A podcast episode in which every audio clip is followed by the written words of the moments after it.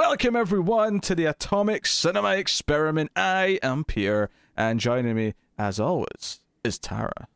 Greetings, citizens. And I'll let you know right now, if I if I could do a Walken impression, I would have introed the show in my Walken impression. But unfortunately, I lucky, cannot. Luckily for our audience, neither of us can do a Walken impression. The I- one celebrity everybody does. Yeah, I would. I do lo- Arnold all right. I. Yeah, I don't think I do Arnold well. I think I yell enough in an Arnoldy way that people know at least what I'm trying to do, so it works. People know that I'm trying to do Arnold. Whereas most impressions I try to do don't work at all, and no one You only knows. have one impression, and it's John Hammond from Jurassic Park. Hello, John. Hello, John. Hello, John. Spared no Nailed it. expense. Yeah. It's- it's- I mean, it's not like I'm cheating or anything, just being from Scotland. But uh, welcome to the Atomic Cinema Experiment. This is our science fiction movie podcast. We get together, we've watched the movie, we talk about it. It's really that simple. And today's episode is another Patreon vote winner.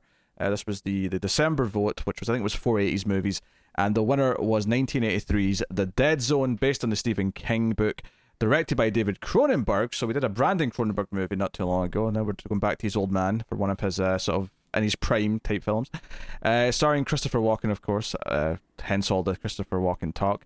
Um, and something, and we'll start spoiler for you, of course, as we always do. We'll give you a warning before we get to spoilers. I'll give the premise in a second. But I just, I had, I, I, I was confused a couple. So I'd never seen this before. This was a, a first time watch for me. You'd seen this, but a long time ago, I think. Um, I hadn't seen it since maybe early teens, but Mm-hmm.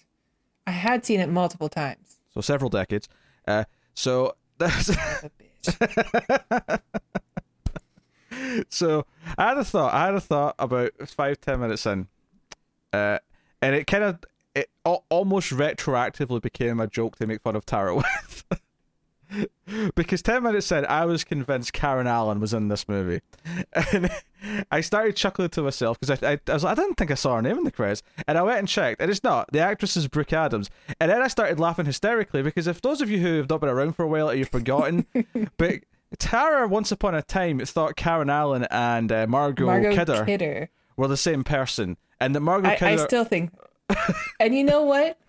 I was talking to my dad, and he also mistook the same actresses for each other. So I guess it's genetic. I guess it's genetic. Okay, that, that passed on. I inherited his inability to distinguish these two actresses. So yeah, you you thought Margaret Kidder. That's because famously we. I mean, I don't know if this was on air or this was just something we told everyone about after the fact. But you you were convinced that Margot Kidder was in Raiders of the Lost Ark, and I'm like, what are you talking about, Tara? You crazy woman. She's nowhere near that movie. Um, but I, I want to propose to you because this this makes it more complicated now that we've got a third on the table. I think Brooke Adams, the the, the female lead in this film, looks and sounds so much like uh, Karen Allen that Margot Kidder is like out of the picture. Like these two could be twin sisters. Oh yeah, um, she definitely looks a lot like her. I actually just randomly I watched another movie with her in it over the weekend. I watched uh, a Terrence Malick movie called uh, Days of Heaven where she starred in it. So I was like, oh, it's this actress that I I saw for probably the first time where I noticed her, um, just like a week before. Which Yeah, she- interesting. But yeah, you're right. They do look identical. She's so Karen Allen. It, it was blowing my mind. And, then I remembered your Margot Kidder thing, and I just started laughing. That oh, there's a third. There's Yeah. another. this is my um, Jessica Chastain and Bryce Dallas Howard. I think those two are the two that get mixed up. Or I've heard this. I, I've never really felt that. Uh, I've never had that issue either. Yeah. There was a time when neither of them were super well known where I thought Isla Fisher and Amy Adams were the same person, but w- after a while, Amy Adams' career took off and Isla Fisher disappeared, so it became quite easy to. Yeah, I never had that issue either. yes. Um, and I'm sure there's a couple other ones, but. Uh, one, I mean, I don't confuse them, but people do say that uh, Logan Marshall Green does look a lot like Tom Hardy, and he does. But the right facial hair, they do look very like they look like they're brothers. But uh, I never confused them for each other. I mean, it's not that hard to tell usually. But uh, I genuinely thought this was not uh, Karen Allen for. I almost said Nancy Allen there, not Nancy Allen. Uh, but I bring genuinely, in a fourth. Why not? Uh, I genuinely thought this was Karen Allen for a good couple of minutes until I checked and went, "Oh, it's not." But because of that, every like every time she popped up in the movie, every time I looked at her, I'm like, "She's almost like Karen Allen." Like she smiles, her voice, like all of it, it's Karen Allen. Like honestly, this is the sort of thing where after Raiders when she wasn't coming back for the second one, and admittedly it was a prequel Temple of Doom, so I don't, know, I don't know if they even wanted her back, but Well, they had history, except she Yeah. was like supposed to be a lot younger. I think. yeah. So I was like, you have just got Brooke Adams. This is like the best recasting opportunity you've ever been presented with. No one would even notice. Yeah. Anyway, anyway, so the premise of the Dead Zone, based on the Stephen King book, and there's a lot of Stephen King things in this. You know, the Castle Rock killer, for example, I was chuckling at when it came up. Uh, I think they're in Castle Rock. yeah, they're in Castle Rock, but that's but the killer that's going around uh, in the middle of the movies, uh, the Castle Rock killer. Not a very inventive name by the press. I mean, really, just the name of the town with the word killer at the end. Good job, guys. Uh, there's other stars. Tom Skerritt's in the role as the sheriff. You got Martin Sheen later on in the film. So there's, there's faces that you recognise throughout. Um, but this is a, a story about a man who's in an accident, a car accident. Uh, Christopher Walken uh, is in a coma, wakes up five years later. Uh, the love of his life has moved on and had had a kid with a, another man. She's married, and whenever he touches someone, he gets a psychic vision. Um, and it seems to vary between you know something that's happening right now, something that happened in someone's past, something that happened in someone's future. Regardless, though, there's always a purpose to it. There's always something that can be done or important information that's relevant. You know, so even when it's in the past, it's like, oh, there's a piece of information that the person who he's touched will benefit from hearing. If, if you know, so there's always something. So, uh, but that's the basic premise, and the, the film kind of explores a different, a few different avenues as to how this could be used and like what he makes of it and what his life is like. Um, so uh, that's that's the general gist of it. We'll keep it spoiler free, like I said. We'll go into spoilers uh, when we warn you, but uh, we'll get our general impressions and all that out of the way first. So, Tara, what did you think of the Dead Zone? I like it. I mean, I liked it a lot when I watched it when I was younger, um, and I still like it now. I nothing was really a surprise to me except when Cronenberg's name came up. I guess I never realized it was a Cronenberg film. I, And, I uh, didn't know this at some point, but I'd forgotten it when I sat down to watch it because when his name came up at the end of the, I was like, or not even the end. It was like, it was near the start, like a David Cronenberg film. I went, oh Yeah. yeah, At the end of the credit opening credits, Yeah, like, oh yeah, and then uh, and surprisingly for the amount of death that is in the film, we don't really see very much, which That- is a little bit disappointing. yeah. That this isn't super Cronenbergian. No. to use a term. Uh, that this is it feels kind of like he'd he'd gotten successful. He'd done like Shivers and he'd done Rabid. He'd done all these films in the 70s Mm-hmm. He was getting into the eighties. He'd done like I think Scanners at the start of the decade, and I think maybe a couple other you know. He's like dipping his toe into something mainstream that the public would know, accept. yeah. Steve, a Stephen King adaptation. He was trying to do something a bit more normalized, and it's it's not like it's definitely a, a movie with ideas and stuff, but it's not body horror Cronenberg. No. For the amount of death that is depicted in the film, like there really is not. Like nobody's melting. Yeah, it, it feels He's, even his accident, like you don't see anything. nah. It feels more like a It's like a thriller. Yeah, it's a sci-fi thriller. It's it's kind of a like a good solid like length feature length episode of Twilight Zone, and not just because the word "zone's" in the title. Uh, because it actually It just is very Twilight Zone yeah. So um, yeah. So I mean, I, I like the movie as well. I wasn't sure what to make of it early on. It has a very interesting flow and structure because it. It kind of like you know, like Brooke Adams' character, the love interest, like she's a big part of the opening like ten minutes, and then obviously once he wakes up, but then after that, she kind of disappears for long stretches, and it, uh, the plot almost becomes about the serial killer. And then in the last act, the plot really becomes more about something else, which I won't even spoil. I'll, I'll save that. But uh, it kind of goes through these phases of different things that are all relevant to what he's going through. But um, it's a very interesting. I mean, I, I, don't get me wrong though. I do think the ultimate choice he has to make towards the end of the film is kind of the most interesting part, and I I, I kind of think that because I because I was wondering, okay, where's this going? Like I, I have, you know, I got to about you know halfway hour into the movie, and I was like, okay, well, you know, this is generally good. Walken's been Walken, and like these in these are interesting situations he's getting put in. But I'm like, what is the? I I don't know where it's going. Where, where's the yeah. point of this That's going? interesting. I was wondering uh, for someone when it's a first time watch if you would find it predictable or not. Uh, no, not at all. Um, I mean, certainly not before there's like a moment where it sort of propels everything into that final part of the story. Um, I knew a character that was introduced late on was going to be important because they made a big deal of introducing them, but I didn't Yeah. necessarily know in what way. And then it became kind of a kind of a, a normal question people talk about when they talk about a, a theoretical idea. I, won't, I don't want to even say what it is, but uh, Mhm. you'll know what we're talking about when we get there. Um, but yeah, the ending's really strong. Um, and you know it brings in questions of like you know why did he get this power? Because there's no real answer.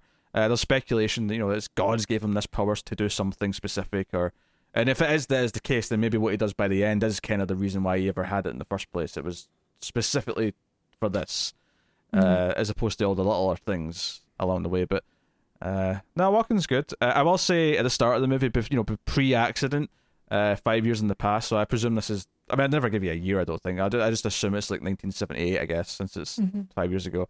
Um, for some reason, Christopher Walken has this really weird haircut, and it looks like he's cos. He's super dorky. Joe, no, Joe, it looks like he looks like he's cosplaying as Harry Potter. He he yeah, he's got like the the sweater. He's an English professor in the beginning of the film Yes. before the accident. He loses his job after being in a coma for five years. It's mean, understandable. Yeah, I don't It's know a if small that's. town. They probably had to find another professor pretty quick. I don't know if I, yeah, I don't know if I'd describe. Uh, we have to find someone new because the teacher's in a coma. As him, you know, losing his job. It's it's more like no, he's just unable to come in. They just We ha- got the yeah, they got the adjunct professor to come in, and then they just hired him full time. Like it looks like he's not waking up. So yeah. Uh, is, is professor the right term? Because it was like He's middle teacher, school. yeah. yeah, it was like middle school kids. yeah, it's the last term Yeah. I used for uh, school. So, Sure, sure. Because they're like you know like nine or ten or something. I don't know what age though. yeah, Um, I guess teacher. I mean, I think you can call a teacher professor I mean, I- before college, can't you? Isn't professor like a like a title though that you gain depending on your level of I don't Education? I don't know either. I've never called I've never called that like a teacher from like a normal school a professor, but I mean, uh, it's not impossible, I guess. So. I guess uh, maybe maybe if I was in this the circuit, I would know. I'm sure people will tell us in the comments. They'll be like, "How are you two such idiots?" I mean, I went to school. I, I did. Apparently, we didn't learn much, but well, I learned about my professor. we were we were you know school was a school was a school um anyway so yeah um but i mean he's very christopher walken it's, it's actually kind of interesting judging a christopher walken performance because he's got such an, an energy to him just Mhm. inherently that he almost overshadows any character he's going to play because he's christopher walken hmm and it's kind of a choice of like does that work or not. I think in this movie it actually does kind of work because the character inherently because people start to learn that this guy might have like some sort of psychic ability that he, he- you know, he's kind of kooky. You know, Christopher Walken inherently, you know, he's got the crazy because when he wakes up from the coma, he has Christopher Walken here. Yeah. to put it in, like you know, he has the proper sticky up. By the hair. end, it's even more spiky and fluffy. Yeah. Uh, he's he's going crazy. Um, but it, it kind of fits his like sort of he's the odd one out mentality of the movie that he is Christopher Walken. He's got Uh, a great jacket at the end, also.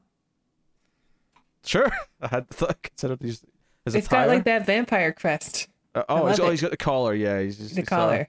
Yeah. yes, he's he's a lone lone hero in the dark alleyway, the Dark Knight, if you will, not the Batman, but That's a super suit. yes. um, but no, it's, it's full of interesting situations, uh, and it's it's solidly directed, even though if it's not the flashiest thing Cronenberg has done, and it doesn't feel like Cronenbergian. It just feels because I actually think the opening title sequence is like some of the best atmosphere in the movie, like the way the the tight the, the like basically it's some black like shapes start to form on the screen, and you realize that it's creating the title of the movie uh, by sort of negative space. It's like you know covering up parts of the screen, so eventually it says the dead zone and the, the image of the you know whatever. It's like it's like shots of the town and stuff like that. Um, Well, I think the music really sets it up too. of course, yeah, the music's a big part of it. I did think it was weird though, because the title actually comes up before all that as well. Like it comes because it starts it says uh, Dino De Laurentiis film, The Dead Zone, and then this opening title sequence starts playing, and it slowly reveals it. it- It's like if an alien, you know how because an alien is the parts of the title slowly fade in. It'd be like if Uh-huh. an alien it says 20th Century Fox present Alien. And then they did the alien thing where it all started fading in bit Yeah, by bit. I was like, you, you told me already. You told me it was alien. so that was a bit weird, but I mean, it's a nitpick. It's a minor nitpick. It's just weird. So Yeah, I agree. We don't need the title twice in the opening. Sad- sadly, the end of the world. It doesn't affect the movie that much, but Not really. Uh, it, it stuck out to me. I guess. I do think it's a really entertaining movie, though. I mean, I've watched it a few times now, and even though I've taken such a break from it, nothing was really surprising to me. Like this movie really stuck with me from when I watched it long ago. Yeah, it's weird that I kind of missed this one uh, up until now. It's just one of those things where it just never, I never caught it on TV. I I think it played on. TV a lot. It probably did. I, I remember Yeah. there being a TV show in the 2000s. I never watched it, but I remember it being a thing that existed. Yeah, that rings a bell. Um, I I've believe it was Anthony Michael Hall in the rock and roll, I believe.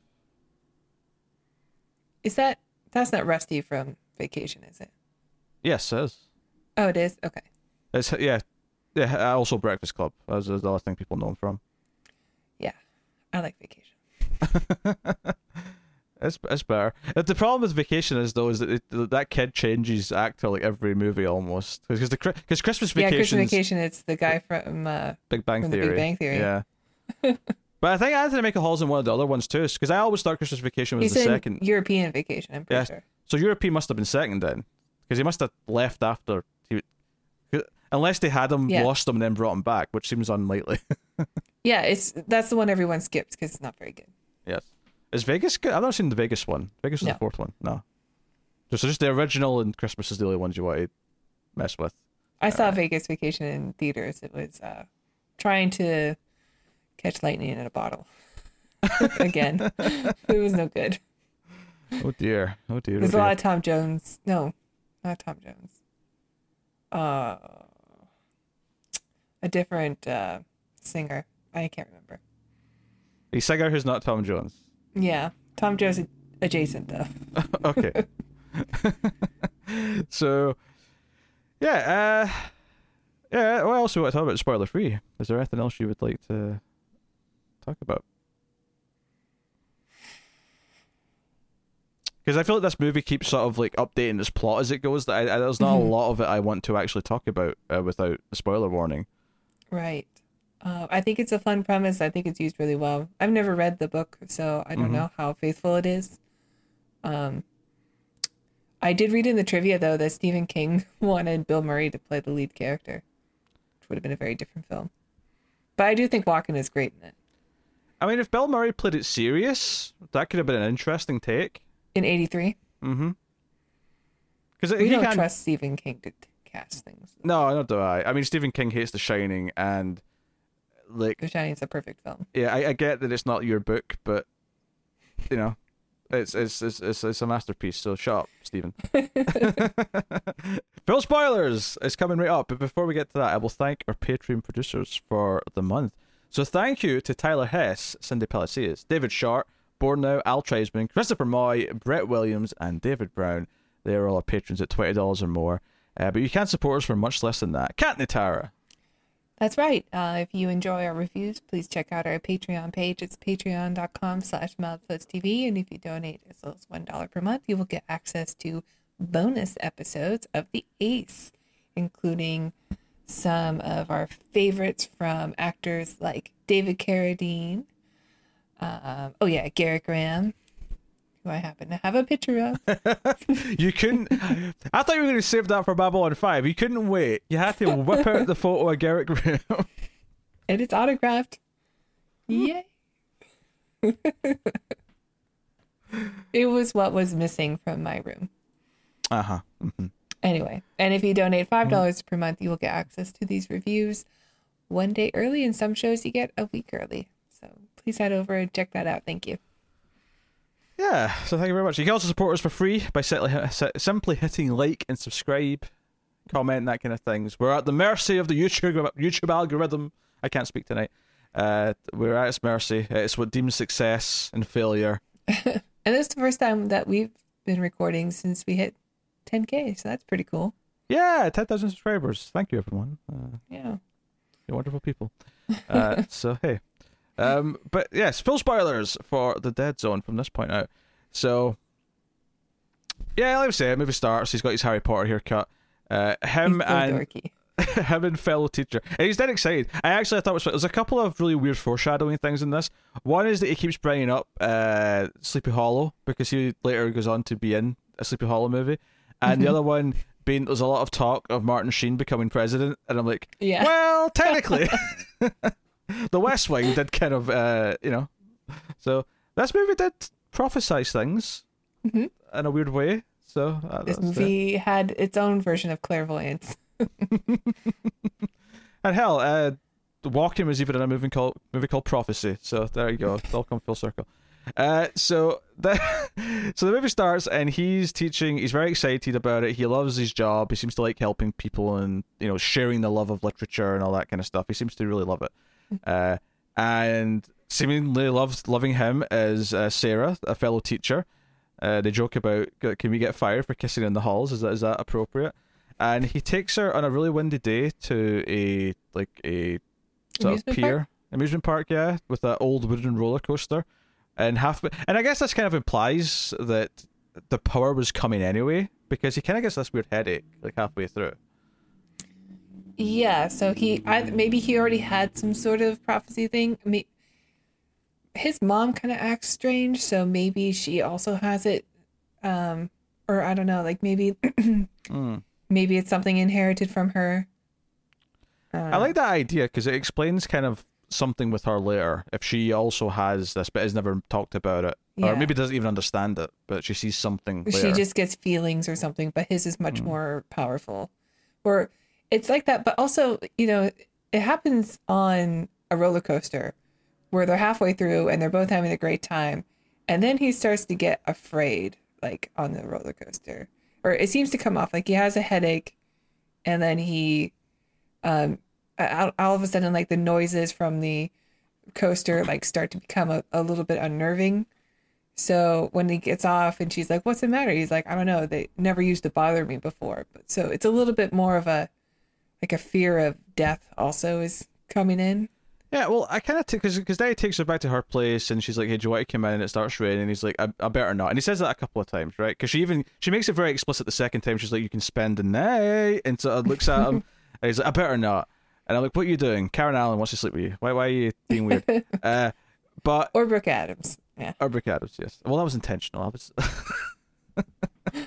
I'm doing it for the joke now. Uh, but sh- he uh, he says I better not, and I kind of like in retrospect, looking back at that scene, even if he doesn't understand it, I actually think that headache on the roller coaster was him actually having some kind of like maybe not seeing it in the way that he does later, but feeling the premonition of the accident from later. You know where he where he crashes with the the big truck, and I think the reason why he's saying I better not, not and again, not consciously, he's not like, obviously thinking about this and knowing what's going to happen.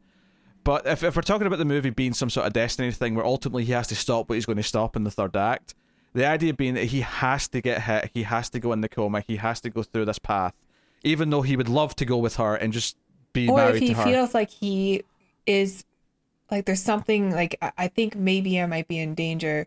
Like I better Mm. not be around the person I love. Sure, sure, yeah, I can see that. Yeah. Yeah. That makes sense to me. Uh, or, or even or even something like, and again, not consciously, but maybe he's like, oh, she's destined to be with someone else. She's destined to have this kid. She's destined to do all that. Um, although there's an interesting wrinkle in that later. Uh, Well, where- he, he says, you know, it, it it's better to some things are worth waiting for, which comes back again. which Okay. comes back in a really morally questionable scene. Which we're Right. I think we're supposed to be cool with it because this is our main character and this is his love interest. But I couldn't help but go, eh, poor husband, kind of, kind of getting cheated on here Right. for. I mean, you know, and yeah, It, okay, it just implied that they were waiting till marriage. I'm like, well, that's all right. That's a thing. sure, if that's what they want to do. It Uh, sounds like his well- mom is well- super religious, so maybe that was just something instilled in him. No, technically, they did wait till marriage, just not their marriage.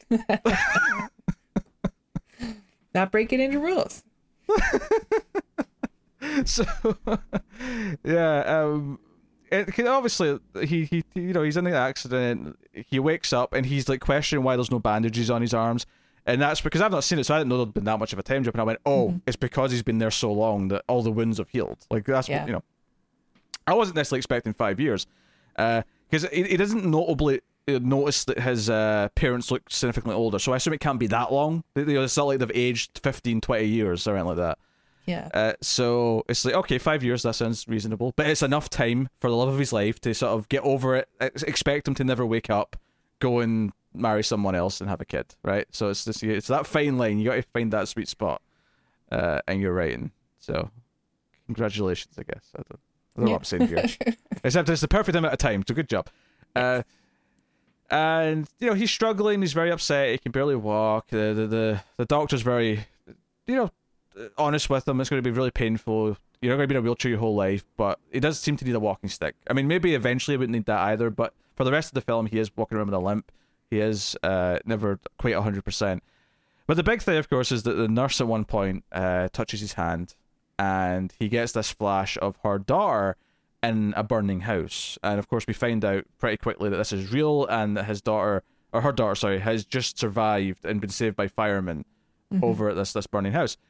And I, I think for a moment I was going to critique something here, and it kind of just I sort of changed my mind as the movie went on. But I was kind of I thought I thought it was a bit, bit strange at a glance that he seemed to completely understand what he was seeing at first. Like he wasn't confused. He wasn't like, "Well, who am I seeing?" But he knew it was her daughter. He knew that this was happening right now. And I was like, and as the movie went on, and that oh, he always seemed to know things. That, you know, he, Yeah. he always had to, he always had sense of what he was looking at. It was never like a confusing image. He's like, you know, we've, we've seen that treated in other, you know, telep- telepathy, psychic stuff. Um, and I think that that kind of ties into the idea that th- there's a meaning behind him getting these things. Like he's supposed to know what he's looking at. He's supposed to understand because there's a purpose behind the message. Whether that's a Right. God thing, whether that's something else, you know, Yeah. we can theorize and debate. But uh, but um, but that's the first example of it. And news of this spreads that um, he proves it to the doctor because the doctor touches his hand, and he sees a vision from the doctor's past where he was fleeing Germany, and his mother is like putting him in a car, and he he never saw his mother again. He assumes she's dead, but Walken's like, no, she's alive, and he, I even know where she lives. And he gets her, and the doctor gets the number and hears her voice, but he never he doesn't talk to her because he believes it's not meant to be. Like, cause he was, because he was never going to find this out if it hadn't been for this divine intervention. Right. But I think is a an odd choice. Like he thinks that uh that Walken is doing this to mess around with with destiny. Well, th- that's actually the thing, because later on, we'll get into the context of it, but later on, there's a character who's admittedly pretty evil in her own right, but there's a character later on who says he's the devil, or the devil sent him. And I was, I, I actually thought at that point that, oh, this movie's going to go to a dark place. Cronenberg's going to go full Cronenberg by the third act, and he's go, we're, go, we're going to, he's going to turn to a villain. I was Yeah. expecting Walken to become a villain by the end of the movie. Instead of it being like a gift from God, it's a gift from the devil. yeah, A curse from the devil. and but honestly, at the end of the movie, like I'm pretty sure he did the right thing. You know, relatively speaking, relatively speaking. Right. Yeah. uh, like it seems like you know he he did stop something that unquestionably was something that was worth stopping, uh, regardless of the extreme measures that he maybe had to go to do it. I, I don't know. Um, but the press got wind of the fire thing, so now he's on TV being interviewed, and this reporter's harassing him, and he's all he's all jokey and stuff until he takes his hand and he starts t- talking about his sister and some weird thing that happened that no one's supposed to know. right. And he's like, "Get away from me, you freak!" But this is the scene that kills his mother because her mo- his mother's watching this on TV, and she sees this. And now that you've suggested that maybe, because I never thought of this when I was watching it, but now that you've suggested that maybe she had something, some something similar, or if not the same thing. And I'm wondering if this is the moment where she kind of saw where this was leading, that he was all ultimately going to die. Because I mean, you know, we're in spoilers. He dies at the end of the movie. Uh, Yeah. He dies doing the thing to save the world, basically.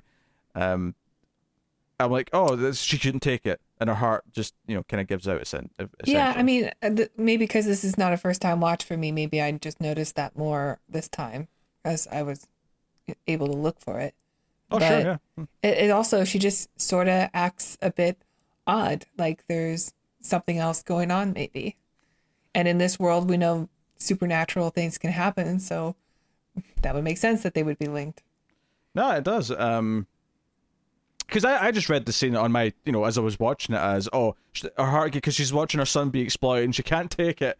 Oh, Yeah. my heart. Like, but honestly, you saying that makes a lot of sense to me. Like, thinking back to her scenes, I'm like, there's, there's some, I mean, maybe she doesn't have the exact same strength of power. Like, she doesn't get images per se, but if she gets like a feeling, kind of like he did mm-hmm. maybe at the start of the film, if we're speculating that he felt something before the crash on the roller coaster, but didn't understand it, didn't really comprehend what it was.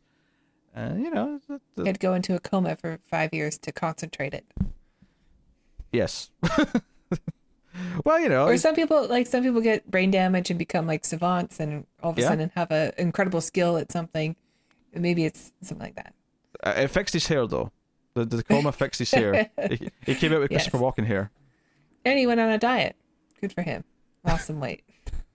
I don't think it's quite technically a diet where you're just lying in a coma and not eating, uh, except from what they're feeding you through a tube. right. Uh, but the other big thing that happens while he's still in the hospital is that, of course, uh, Sarah comes to visit him because he finds out from his parents that she, you know she's married, uh, and she's with. In in fact, the mother refers to her as like she turned her back on you. She's with another Yeah. man. She abandoned you. And I'm, I almost expect her just to look at Luke and go, "That bitch." Yeah, right. But I mean, like, okay, because it's a that's her baby boy yeah. who got who's going to be hurt by this.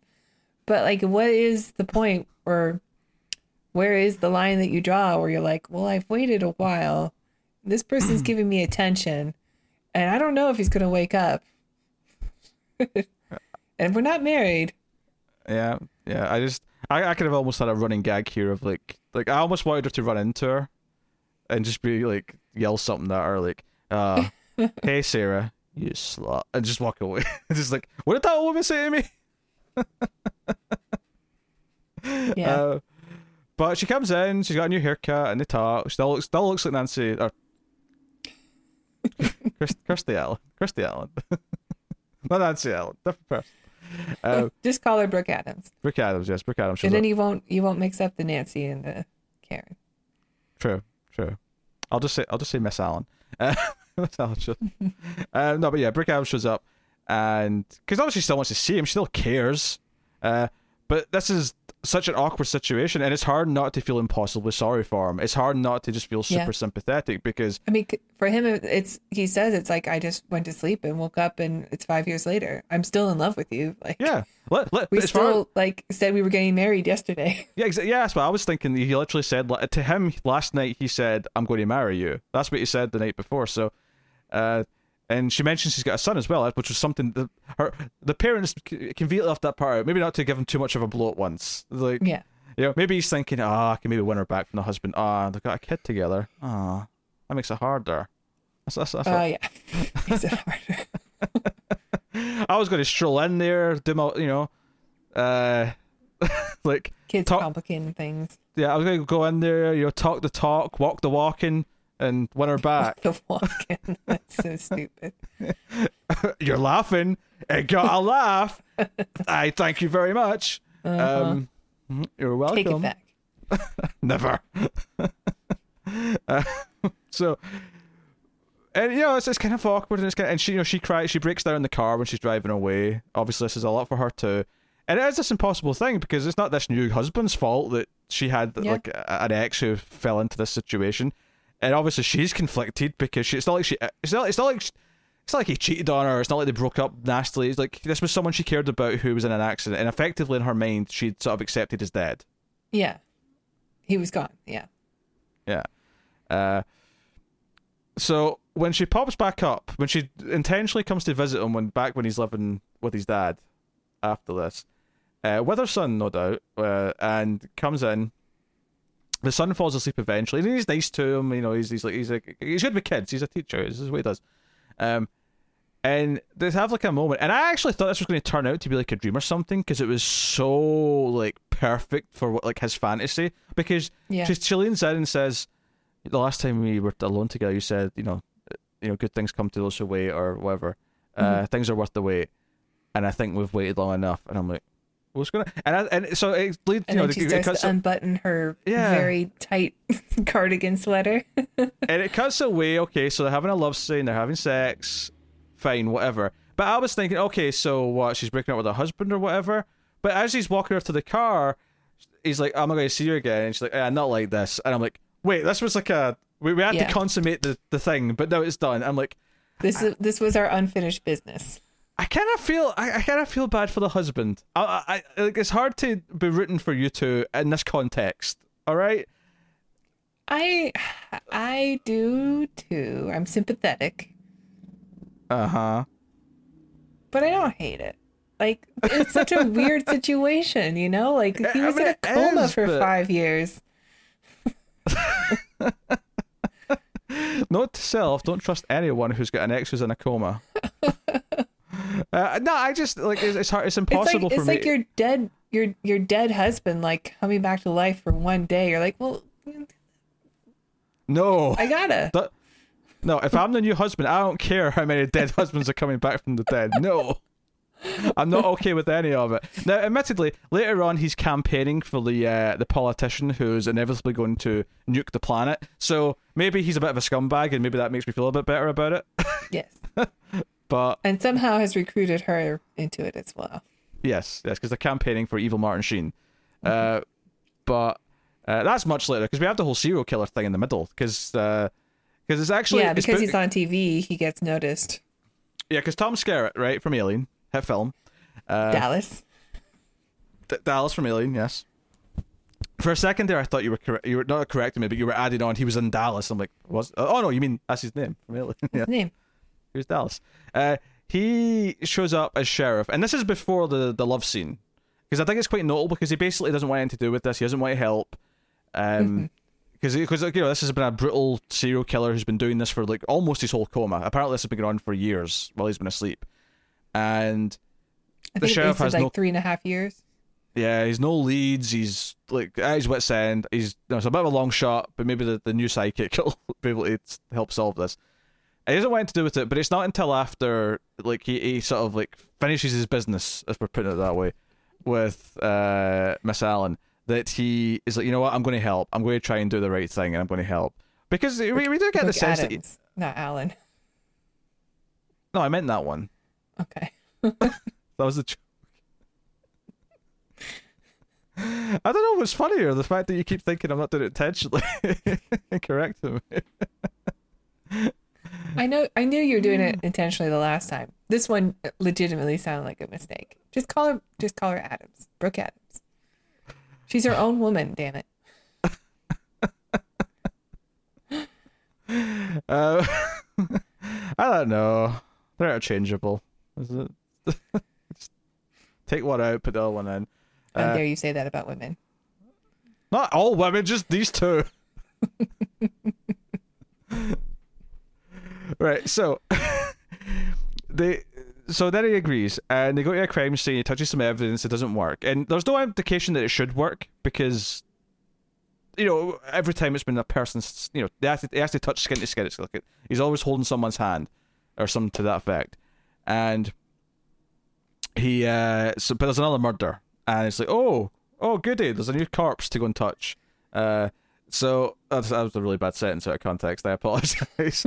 uh, so they take him to the crime scene, and he touches the hand, and we get this extended. He basically watches the victim's last few minutes. Yeah, this is interesting because um, so much of this movie is very PG thirteen, except for the scene. This is Yeah, the one that- scene that we get that it feels very, like, like is explicit. I would say this scene and also the scene where they go to arrest the guy at his house is also pretty R rated. Yeah. Okay. Yeah. Uh, so maybe just this serial killer section in general is kind of It the, just it's just odd because so much of the movie, like, first of all, you have Cronenberg behind the camera, but then also there's so much of this movie that has accidents and death or people in danger that you would think there would be more premonitions of death, you know. Mm. But it, it just seems odd. Like it seems like they were really careful to keep the movie PG thirteen, but then it's we not. though. get breast in this in this section, and then we get like yeah, um, the shot of what the kill what happens to the killer. Yeah, there's this thing from the 70s and 80s. Uh, not, not that it died out completely afterwards, but it's especially notable in those eras where there's, there seems to be this attitude of boobs, doesn't matter the context, but boobs are good in movies. And it's like, no, context is important. this is a, this is a, he's already killed her, I think, at this point, and he rips off her top. I mean, He's he's punched her, but I think Yeah. he's known for stabbing. yes, he's, he's got like a pair of scissors. It's like a surgical scissors that he likes to stab people with.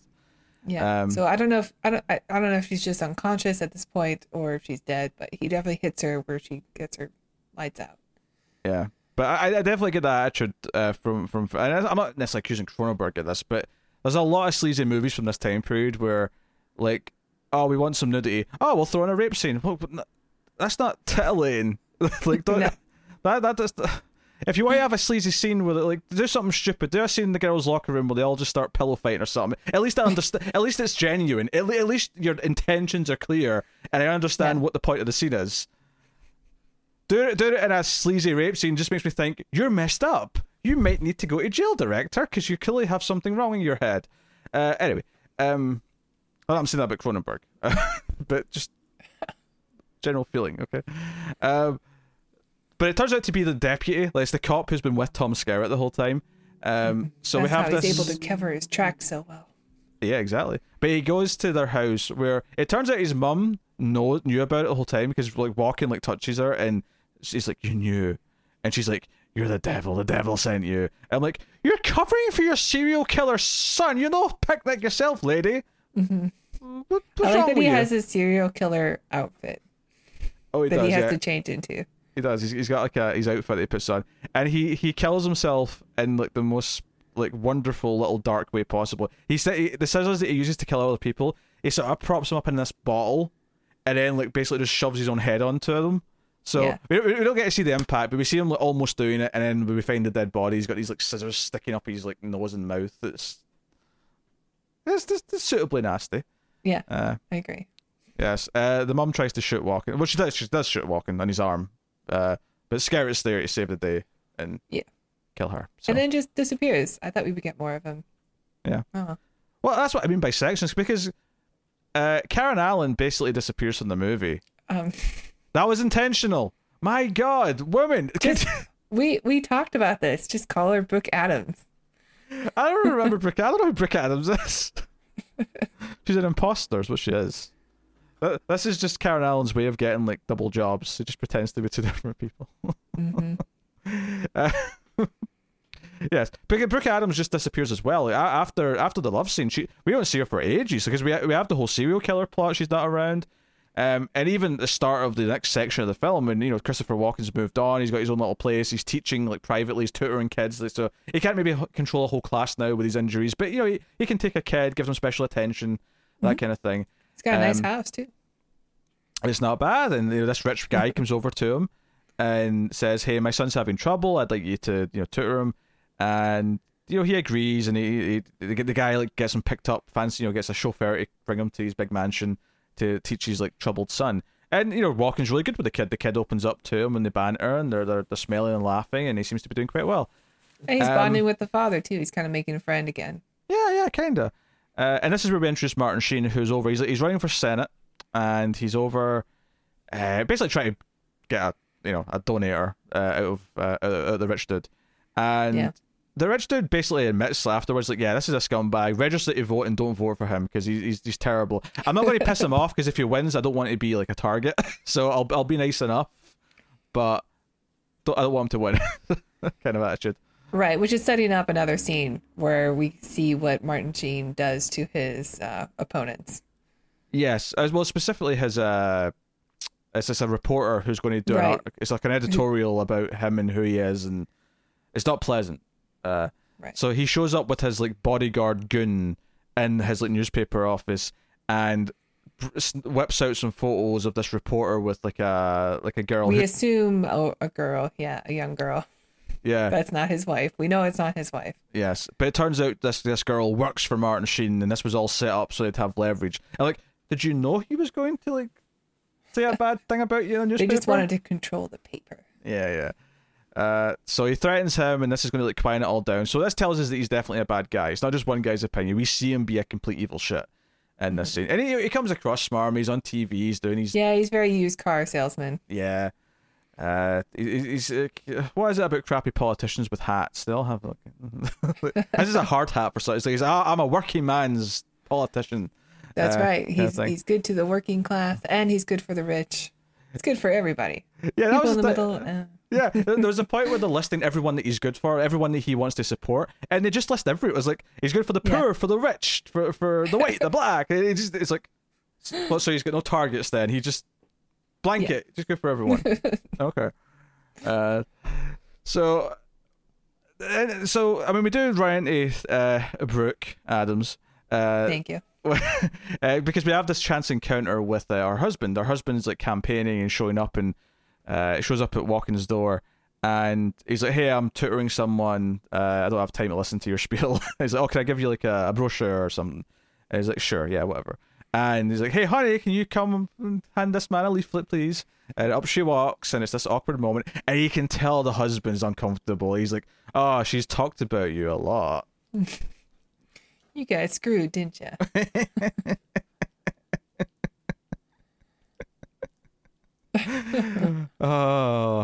Walken can be so smug when he wants to be as well. I almost wish he went full. Yeah. yeah. you I mean, you could tell that she's been saying some real nice things about him yes. Like, to the point where he, the guy Oh, was her husband, who should be secure. Well, well, uh, we this- know otherwise. I mean, Uh, this is the thing. Like, I mean, if she's, t- I mean, presumably when she first spoke about him, it was when he was still in a coma, so therefore still considered essentially dead. So she probably Yeah. didn't hold back. She was probably, oh yeah, I was in love with him. We were going to get married. It was a, you know, I, it was a perfect relationship. But you know, unfortunately, he died. So now I'm here with you. Um, so when he wakes up and he's walking around and talking, and he's like, now he's an option again. Mm-hmm. yeah. You, you get why he the husband feel realizes, wait a second, I'm the rebound. this is the true love of her life. Oh no. Yeah. Oh no. Um, but this leads because he actually starts crying, and the kid, the, the rich guy's kid's there, and he's kind of like a, oh, like a little friend for him. He, you know, Yeah. Walken, hugs him, and uh, it, it leads to like a, a, a you know a, a premonition that's important. But it's actually quite a good scene before that, just like with him, like because Walken just breaks down because he's. Because he never wanted to meet this husband. He he this, he didn't want to be part of this. He wanted to be far as away from this as possible. This is too hard, This and is it's still very hard for him. Yeah. and it's no one's fault. It's just a ho- awful situation for everyone involved. Um, but then he gets the premonition that the kid is going to die uh, by falling through ice into into a frozen lake. Yeah, Um, you see all, a bunch of kids going through the lake in hockey gear. Yes, uh, and for a second, Tara thought she was uh, back in back in the home country. This is a real fear that I used to have as a kid, probably because of this movie. This movie and The Omen 2 or 3. oh, everyone had the icing. Yes. yeah, the one with the icing. I think it was 2. Um those both like cuz I grew up in uh I grew up in Canada where in an area called the Okanagan, which was just a big lake and then mountains surrounding the lake and I lived on one of the mountains and the school bus would like go down a very steep hill in the winter, which was like six months of the year, and then just the, the frozen lake would be there all winter. So it was like a very real fear that I had that the bus would go over. Yeah, that's that's just something that uh like obviously gets cold in the winter, but it doesn't get cold enough that anyone would ever consider going on to like I I don't even think the water freezes enough to, for it to even look like you can go on it, but no one would ever consider doing it. It's just not Yeah, it doesn't get well, that that's cold. the thing. Even in the the lake, the lake was so big that it would it wouldn't freeze entirely, but like Mm. most of the area around the shore would all be frozen, and further out, maybe like hundred feet. Yeah. So uh, this is this is something that in movies that are set in like you know your Minnesota area, that kind of part of the America where they play hockey. Like, oh, let's go out in the lake and play hockey. Well, Like, I'm sure this is Maine. sure This is Stephen King. Doesn't he always write in Maine? he does. I'm pretty sure they mentioned it's Maine at one point. Yeah. It's, probably, it's probably Maine or uh, Castle Rock's definitely in Maine. Yeah. yeah. So, yes, but yeah. Uh, so yeah, the idea of going to the frozen lake is just such a alien thing to anyone who lives here. But um, Yeah, well, usually like kids play hockey on like a frozen pond, yeah, not like a big lake. yeah. So at least if they fall through it, it's not deep enough to like like oh well, I guess they're dead. Uh, so Walken goes around. In fact, probably Walken's standout performing moment of the whole movie when he's trying to convince the dad because he's like, you know who I am. You, you've heard that I've predicted things and that I've I've heard things. He's like, yeah, but I hired you as a teacher, which I actually thought was kind of a sweet point. He's like, no, I, I wanted you because uh, you're good at your job, not because you've got this I wasn't trying to exploit your Yeah. whatever that thing is. Um, and Walken gets so like wound up that he's not like listening to him about canceling this hockey, which is this afternoon. It's not even like it's in the distant future. It's like this afternoon they're going out for hockey practice, and he like smashes like a like a glass bowl or something with his with his cane. He just smashes it. He's like the ice is going to break, and he's he's really you know Christopher Walken. He, he was Yeah. full Walken, and it's Super shouty. it's, it's, it's great. And he, apolog- he apologizes for it afterwards. He just once he's like, okay, you've agreed not to go on the ice, right? And it turns out he lies, but the, but the kid believes him enough that the kid refuses to go, but the dad still takes the team, and then two kids die. Um, and Walken tries to call him afterwards, and the kid picks up, but the dad's just sitting there like a zombie, just feeling horrible, presumably. Yeah. That he he could have listened to him. Um, But that's the thing. Like, why would you? I, Yeah. I don't believe any psychics. No, no, I think that's fair. But I, I think if a psychic told you not to do something and then you did it anyway and it got two two kids killed, you probably Yeah. would feel like absolutely like Oh yeah, definitely. yeah. It, it There was a line from the doctor, like pretty early in the film, also when he predicts or when he's able to tell him that his mother's alive, Hmm. and then he finds out. He says, "You are either like have something new or like the oldest thing that a human can do," which I assume is like being a con artist or lying. Yeah. So it it could just be that the dad's like, "Look, you're a great teacher and you're perfect for my son. It- it- You're what he needs right now, but like this whole, I don't try to con me with your premonition stuff." Yeah, and I think what's interesting about it is that even though he was right, obviously this relationship is done because, like, Yeah. Walken feels awkward talking to the kid. The dad clearly is just mortified about everything. So it still kind of ostracizes Walken's character from civilization. Yeah, Even though he was doing a good thing, even though he's trying to do the best thing for everyone at all times, he's Yeah. still kind of separated because he's different now. And it's just there's a kind of sad tragedy to the whole thing that he's got this burden. So even though ultimately, yeah, he's destined to do this great thing, and I say great in the sense that it's going to save a lot of people, even though it's not a, a pleasant thing. It's not a uh, something that obviously he's going to be excited about. But uh, so there's um, a trivia thing that I read also that I guess um, Cronenberg like shot a gun with blanks in it in order to get him to do the flinching every time he touched somebody, oh really? yeah, so that the the jolting was real from the gunshots. Americans or Canadians. He's Canadian, I think, but still, Yeah, still. one of my people. He went to he went to America and made movies, so he's, he was assimilated. He made movies in Canada first, right? yeah, he did. Yeah, Because I Rab- think Shivers and stuff was all Canadian. Yeah, uh, Ra- Canadian Ra- production. Rabid was definitely Canadian. Yeah, Shivers may I've seen that too. one. Um, I didn't really care much for Rabid. It was okay. it's okay. Uh, I like Shivers more. Um, it's it's a really weird concept. It's like, uh, it's like a sex disease where every like it, anyone who catches it just is like so horny they just try to like attack anyone who's like near them, kind of thing. Uh, so, but it works. It works in the context of the movie. It's a really interesting idea. The idea of like, like sexual, or not sexually transmitted, but like, like a virus, vi- viral transmission of like rabid sex hunger. It's, it's an interesting concept. It's very Cronenberg, but it, works. Um, anywho, so he goes to this uh, little rally because literally there's a little park across his house is where this like town meetings have where, Martin Sheen's going to do speeches and whatnot, and he's shaking everyone's hands and. He's actually just looking for for uh, Brooke Adams. He's just like, I think he just wants to see her, but he ends up getting his hand shook by Martin Sheen, and the vision he gets is like the diabolical him pressing the nuke button. He's like hitting hitting the nuke button. He's like he's, I like he's the like little future, like James Bond looking briefcase with a hand scanner. how you fire. You gotta scan your hand, and then you have to get some other guy, like I don't know, well, some uh, general to te- scan his. I mean, he's only running for for senator right now, so it has to be at least a you know a number of years in the future before he becomes president. So Right. I, I guess this was just their way of saying, oh, okay, so let's say this is another fifteen years out of the future before he's president, Yeah. uh, or whatever. You know, we're going to just do a little bit of technology to make it feel futuristic. I love it. yes. But he uh he basically threatens the uh I don't know what the rank was. I think he's guy. a general. Was a general? Uh to to scan his hand to confirm the nuke order and then he, He presses goes the big red super button. crazy too. I love it. oh, he It's starts good yelling. performance. Yeah. Uh, and this is you know this is kind of where the movie really becomes what it's uh, about and what it's been building up to because he he goes to the doctor, who notably is German as well, uh, which I think is important for this. And he says, you know, And he's Polish. or he's Polish, sorry, yeah. But, but the idea being during World War Two, he hmm you know suffered and had to evacuate and all the rest of it. Um, but he asks him if you could go back in time, you know, and it's this thing: if you could go back in time and kill Hitler, would you? You know, and obviously he's not talking about time travel. He's sort of doing it from the other perspective, which is if you know someone's going to eventually become Hitler, do you stop it? Do you step in and do whatever it takes, no matter how bad it is, Yeah. to to end it? Um, and it's funny because you think the doctor's going a different way with his speech because you think because he finally agrees to answer and he's like, "Well, I'm a doctor. I took a, an oath to you know help people, heal people, save people." Uh, and you, so you think he's building up to well, no, because I took an oath not to hurt anyone. But he builds up because he says, "No, my oath was to save people." So yeah, absolutely, I'd kill the son of a bitch. Yeah. like, of course I would. And I'm like, yeah, that's kind of a fair answer.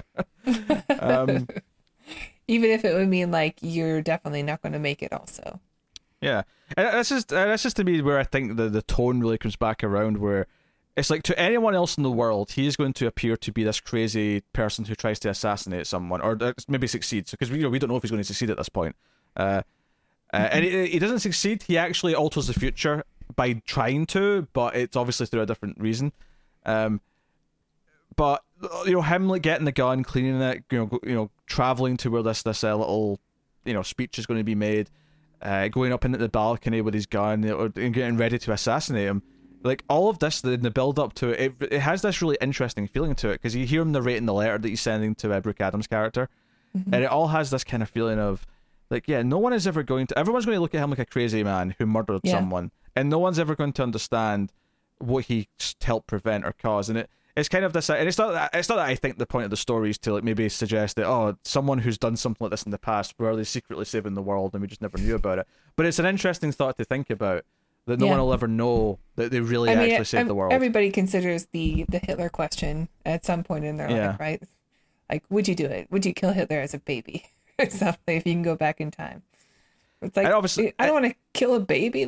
Of course not. awful, But- but, like, yeah, it's Hitler, so the, the, the, thing with the time travel argument though is, is you, you you open this can of worms where then it's like well yeah but you have the, the butterfly effect so how much changes because we don't go through World War Two how many things after you know did Yeah. people did certain people yeah, ally the final in the same way countdown yeah question. right Yeah. well this is interesting because this is not this is before it happens this is like Mm-hmm. this is what's going to happen and you know the doctor explains the dead zone this idea of like this missing part where you can alter the future you can alter what happens in the premonition and This is this is more of the Minority Report problem. Like if somebody is going Mm. to commit a crime in the future, but you stop them before they do it, are they really a criminal because they didn't actually commit it? There's that.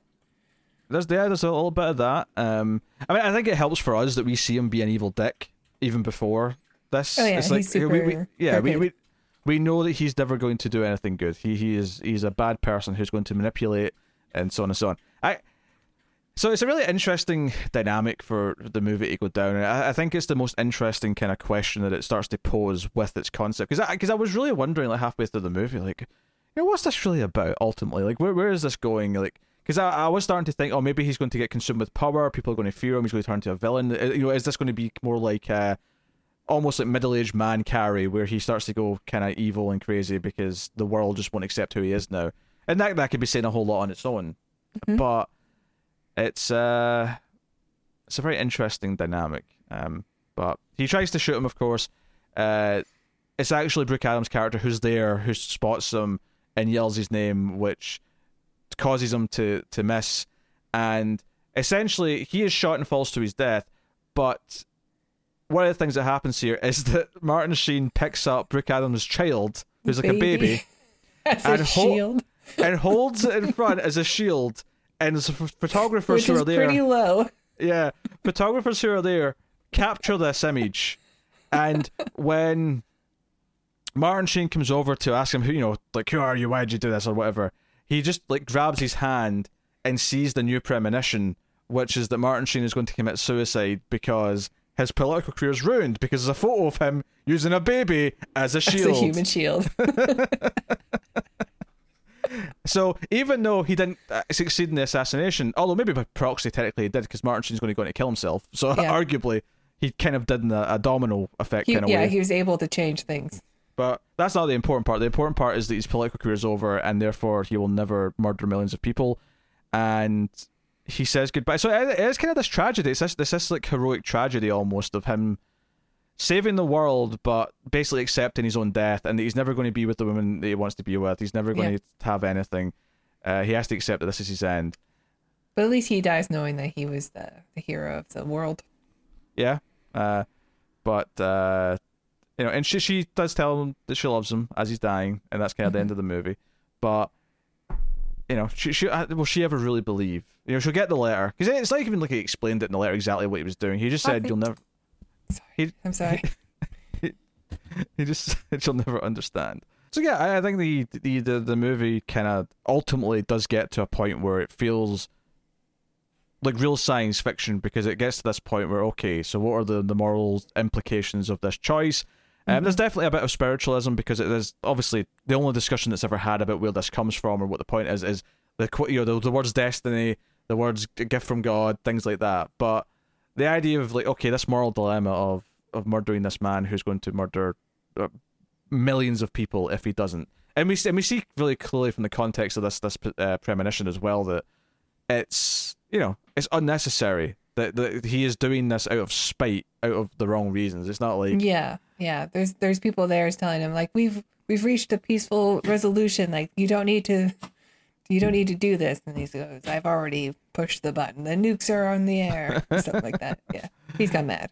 Yes. So it, I, I think that's that's where the movie gets super interesting. Uh, Up until that point, it's a it's a fascinating exploration of like how this man. It, but I don't think the premonitions were as much of the focus of the movie as I was expecting, bizarrely, because the movie did kind of like at times sort of leave them and have him like you know start teaching again and things like that. It, it does slow down and let it let his character grow. Yeah, it's just it's mostly just about him dealing with this new ability in different scenarios and how it's affected his life. Yeah, and uh, how he kind of finds meaning out of something. Because obviously, early on, when he's told he's been given this gift, uh, I expect it's the sheriff who says that to him.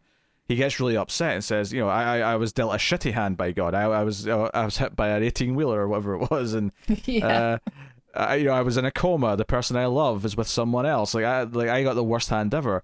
Um, but ultimately, that's kind of why he's kind of a hero in, in a sense because despite all of that, he still wants to save everyone when the, the opportunity is presented with him. He still goes to do the right thing. Um, Yeah. He has a moment of bitterness, and anyone would, given what he's went through. But once he sort of collects himself, he does try to help and do the right thing. You know. Yeah, I was thinking um, when this movie was added to the list, like I didn't really think it was very sci-fi because it is to me always been like a supernatural Mm-hmm. movie. But I, I suppose the ending, we do get a little bit of future tech. Well, it's not just the future; it's it's, it's the moral dilemma that he's given. yeah, uh, and try to alter the future that I think puts it into sci-fi. And the fact that we would say, I mean, not that every episode of Twilight Zone is strictly science fiction, but I do think that it feels like a like a good episode of Twilight Zone, uh, yeah, I would agree with that. but with obviously a lot more character development because you've got almost two hours instead of twenty-five minutes to do the thing. But uh, yeah, and Walken's very memorable. It's a good movie. It's it's not like it doesn't feel like you know Cronenberg's biggest movie by any means. I can I can kind of see why this slipped through my cracks in a weird way. hmm Uh, obviously, it's a staple on TV and stuff, but because I missed it, I can kind of see why I, I, it never. It was never one that was recommended enough to go and seek out. It was never on like, the top of the best of list to go and make sure you watch. Uh, it was Yeah, always kind of on the periphery. Uh, but I am glad I watched it. It was nice to see a few of the faces that are in here, uh, especially Karen Allen because I like her a lot. And yeah, even the guy who played the father of the boy, like, was very familiar to me, but I didn't really look him up. I don't know who he is. I did not he had great, great eyebrows. he looked- he did look familiar to me as well. In fact, I'm going to click on him. Oh, he was in something we watched recently. If that, yeah, he was in the Omega Man. Okay. So there you go. Uh, much later in life, he was in the Matrix Reloaded, of all things. So we'll be seeing that him might again. because I, I remember him. I remember the eyebrows, but I remember them being white. Sure, sure. Is was he the main villain in the Omega Man? Math Matthias or something? oh, I don't. Uh, he is, yeah, yeah, Matthias. Matthias. Good memory. It wasn't that long ago. We watched it. Oh.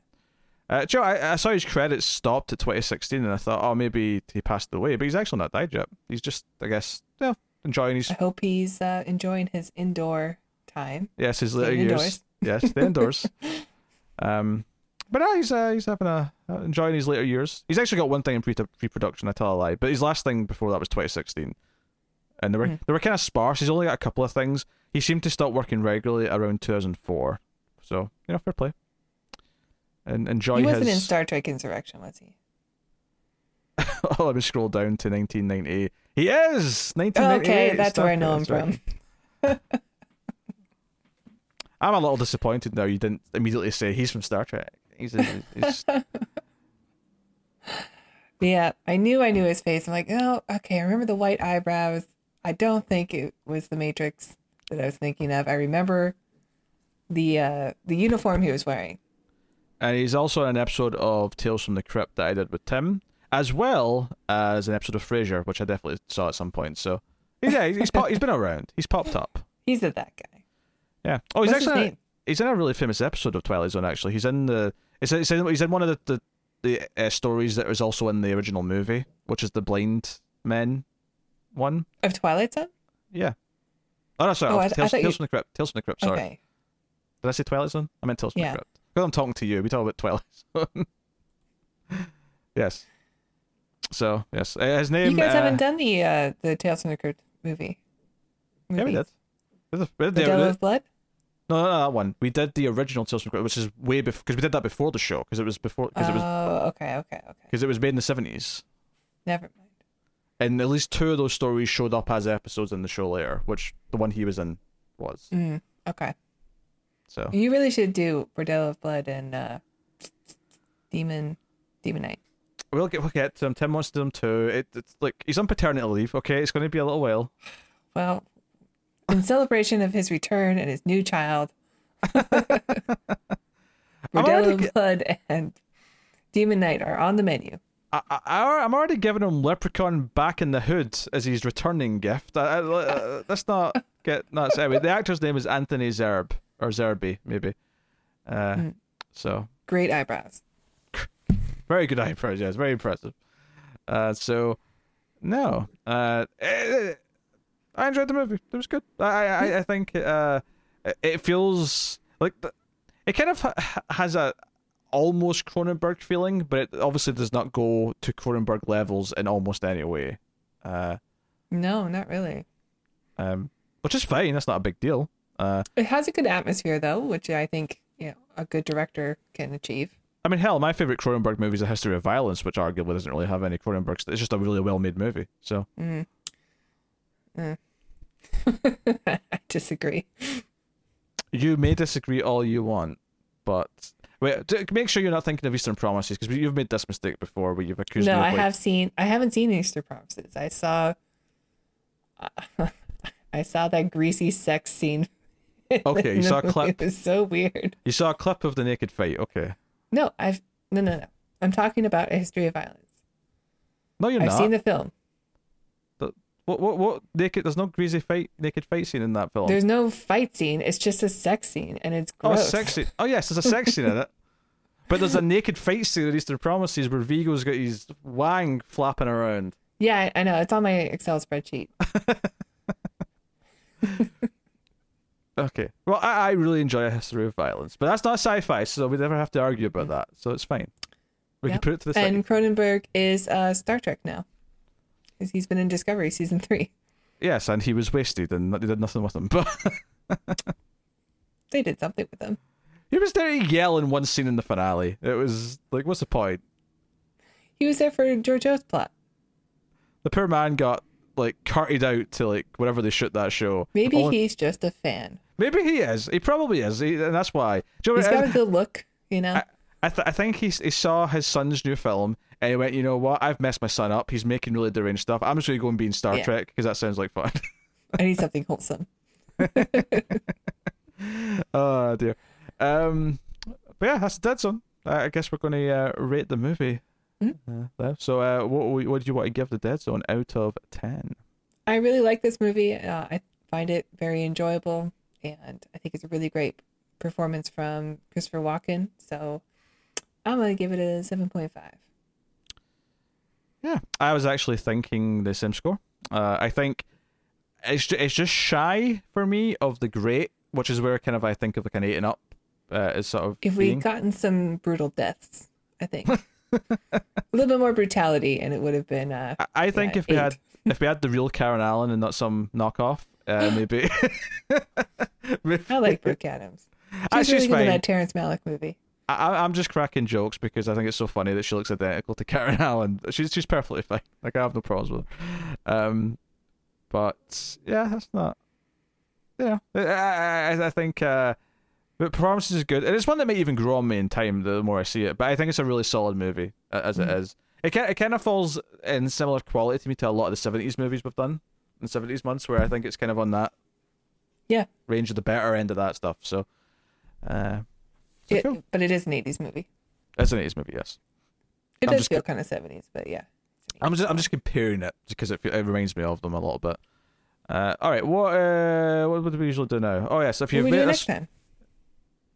we don't usually do that immediately, but uh, we could do that first if you want. Uh, I hope we've actually decided that, but as I go to look at the schedule, this is why this is why you don't spring it on me. You let me like build up to it. So I I'm thought like, I thought you were asking me what we do next. No, no, what did I do next? Uh, the keyword's the next thing, but you've asked me about it, so we're doing it. We're doing what's what's coming next now. Okay. Uh, next time on the show, we are doing a film called Death Watch that I know next to nothing about. Tara found it on Criterion Channel and said we should do this. Oh that's yeah, that's Harvey Keitel's in that. Harvey Keitel, yes, another classic actor. The next Alright. episode. I don't know Uh, anything about this movie. I mean, I read the synopsis and it sounded like a movie for us. Sure, but yeah, we we have no idea if it's going to be any good, if it's a turd, or whatever. It's on the So- Criterion app right now. It's not a Criterion film. It's just on the app. Yes, there's there's a bit of a distinction there. Mm-hmm. Uh, but yeah, so that's what's coming next time, and that is episode 99, which is important because the one after it, We're in triple special. digits. triple digits. Yeah.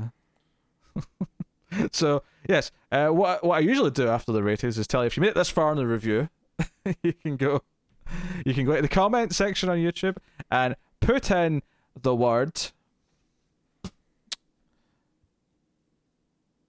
knock off Karen Allen. Right, that What? phrase. Put in knock off Karen Allen in the comments. I disapprove. This is what you do. Or you Uh, could put Brooke Brooke Adams, her real name. Don't give them competing keywords for the comments. You'd start a civil war. don't don't say things like that. Not right now. Um, so, so, yes, um, uh, nothing particularly notable, I I don't think, in the uh, the IMDb user reviews that I like to always glance at and see if there's anything funny. Um, I feel like this is uh, one of these movies that's just you know it's been obviously around for a long time, a lot of good high I'm sure reviews people for just it. generally like it. Yeah, Like, yeah, it's pretty good. Watch it. it'd be nice if I could like click in a filter and like go to like, the one star reviews and see what they're saying. I'm surprised you can't. Uh, maybe I've just not found the uh the thing. Oh wait, hold on, hold on, hold on, hold on. Show all one star. Okay, I've just never thought about doing it before. Uh, there's two one star reviews Damn. out of hundreds. They probably just really like Martin Sheen's character. uh, I, I, do you know I'm just going to read this first one because I want to see what they say about this. All right, so this is a one star review from Rumpelstiltskin one from 2005. Well, we can't. we can't trust this man's opinions. We can we? can't trust the rump. the rump. Uh, all I can say to you would be buyers, do not buy this film. There is nothing to look forward to in this film. No mystery, suspense, drama, romance, action, or anything else. It- I was very well. dis- There's no action, but literally has all the rest of that stuff in there. I was very disappointed with this film since most kind of adaptations from novels to films are great to watch. Uh, I feel like the the average is actually on the other end of the spectrum, but all right, what, what, what do you say? Spe- especially from this time period. Uh, yeah. This one, however, was a shocker. I genuinely could not wait for the credits to come up and go to bed. Uh, I'm also at a loss for words to why this film has an R rating, where there's virtually no violence, sex, or swearing. There's literally boobs. We talked about boobs in a violent Yep. murder scene. What? what do you want? Uh, and Eric plays that there's no extras in the DVD, so whatever. Um, so This guy sounds like a real Dreamcatcher fan. That's a horrible, horrible Stephen King adaptation, which is Uh-huh. sci-fi, so we will do it. Yeah, and, and then uh, the, I won't read the whole second one, but the end of it says "Walken doesn't save this movie as there's no movie to speak of to be saved. Okay. These people are really upset, Yeah. really upset. Do you know? I'm glad I can do that because we're, we're basically just always going to look at the one star reviews now. That's going to be the section. One star reviews on IMDb. Let's see what they say. There's so many reviews that have zero stars. just because it, I guess Hmm. you could write reviews before they they gave a star system on Yeah. IMDb. They tend to Well, be older reviews. Yeah, interesting. You can't filter those. You can't pick that. hmm So interesting. Uh, there you go. Uh, that's all that. So uh, at this point of the show, uh, I will remind you once again of patreon.com slash TV. We can support us uh, for some monies, get some bonus episodes, get some stuff early. Go and have a look and see if you're interested. Uh, and of course, uh, hit the like and subscribe buttons. Get us on Twitter at mild underscore fuzz for channel updates. Tara, would you like to promote anything that uh, else we do? Uh, maybe Uh, something that you can hold up some visual media to represent as you talk about it. You mean this photo of Oh. the man with the hair, Yes. Yes, very tall hair. Yes, this very tall hair? Sorry about the reflection. It's being protected until I get a frame. This is uh, Garrett Graham, who is the star of the one episode of the show. I was going to say the star of Babylon. That's a bit of a stretch. The star of Babylon. He's definitely the star of season one of Babylon 5. Oh, oh, oh, oh. Uh, a character named Londo has something to say about that. Well, he has better hair than Londo. I can't believe you would say such a thing. Anyway, so yeah, uh, we're reviewing Babylon 5 right now. We're in season one. We're almost at the end. Maybe we are at the end by the time this goes up. I'm not sure. Probably not. Nah, But uh, go go check that out. this is going out within a week. Do you think we're going to get through the rest of this season in a week? I don't know. Maybe you'll be bored one day. Just close Okay. out the season. We're almost done with season season one. Well, we've got a like handful left. Three or four episodes. Uh, 19, 20, 21, 22. Yeah, four. We got four. Mm. So, yeah. There you go. Still Uh, time to catch up. I can't believe that betrayal saying that Garrett Graham better hair than Londo. That is a worse betrayal than uh, Karen Allen in this movie cheating on her husband with a coma patient. Oh, the Ace logo. And it's autographed. She's so proud. Can you tell that arrived today Yesterday. or yesterday? yes. was the first time we've recorded since it arrived. Though is the point. Look, Yeah, look at, look at my thing. Look at my Garrett Graham. Yeah, look at it. All right. Thank you very much. He apparently he is now the patron saint. He is going to be. You know, like in this very movie, there is a photo of Reagan behind uh, Yeah. the desk at one point. That'll be my presidential plaque. Yes. This this is this is the Aces presidential plaque. It is Garrett Graham in a frame. with his with his Centauri here from Babylon Five. I'm glad I'm able to contribute. It's, c- couldn't have Certainly, offered my commentary isn't enough. Ah, don't be harsh on yourself. Everyone tell Tara she's great in the comments. Right? no, I, shut up. I encourage No, it. Tell, I'm not Tara, fishing. tell her she's great and she, she is a Just tell me you love my Garrett Graham picture. delightful presence on this show. encourage her, please, in the comments. Thank you very much. This so different from how you talk to talk to Connor. You can be mean to me and definitely be mean to Connor, right? That's that's that goes without saying. Thank you very Right. much for joining Good us. night, everyone. I was I was literally you interrupted the outro line. There's a delay. Sometimes I like to think that you pretend the delay is worse than it actually is, so you get away with intentionally interrupting me. I'm convinced of it. Hey, you're a long ways away. Hmm. Thank you once again for watching or listening. We will see you next week for this fairly unknown movie starring Harvey Keitel. Um, look forward to stuff coming up, but uh, that is us. So thank you once again for watching or listening. We always appreciate it. Keep watching science fiction and computer needs more salsa. Up his ass.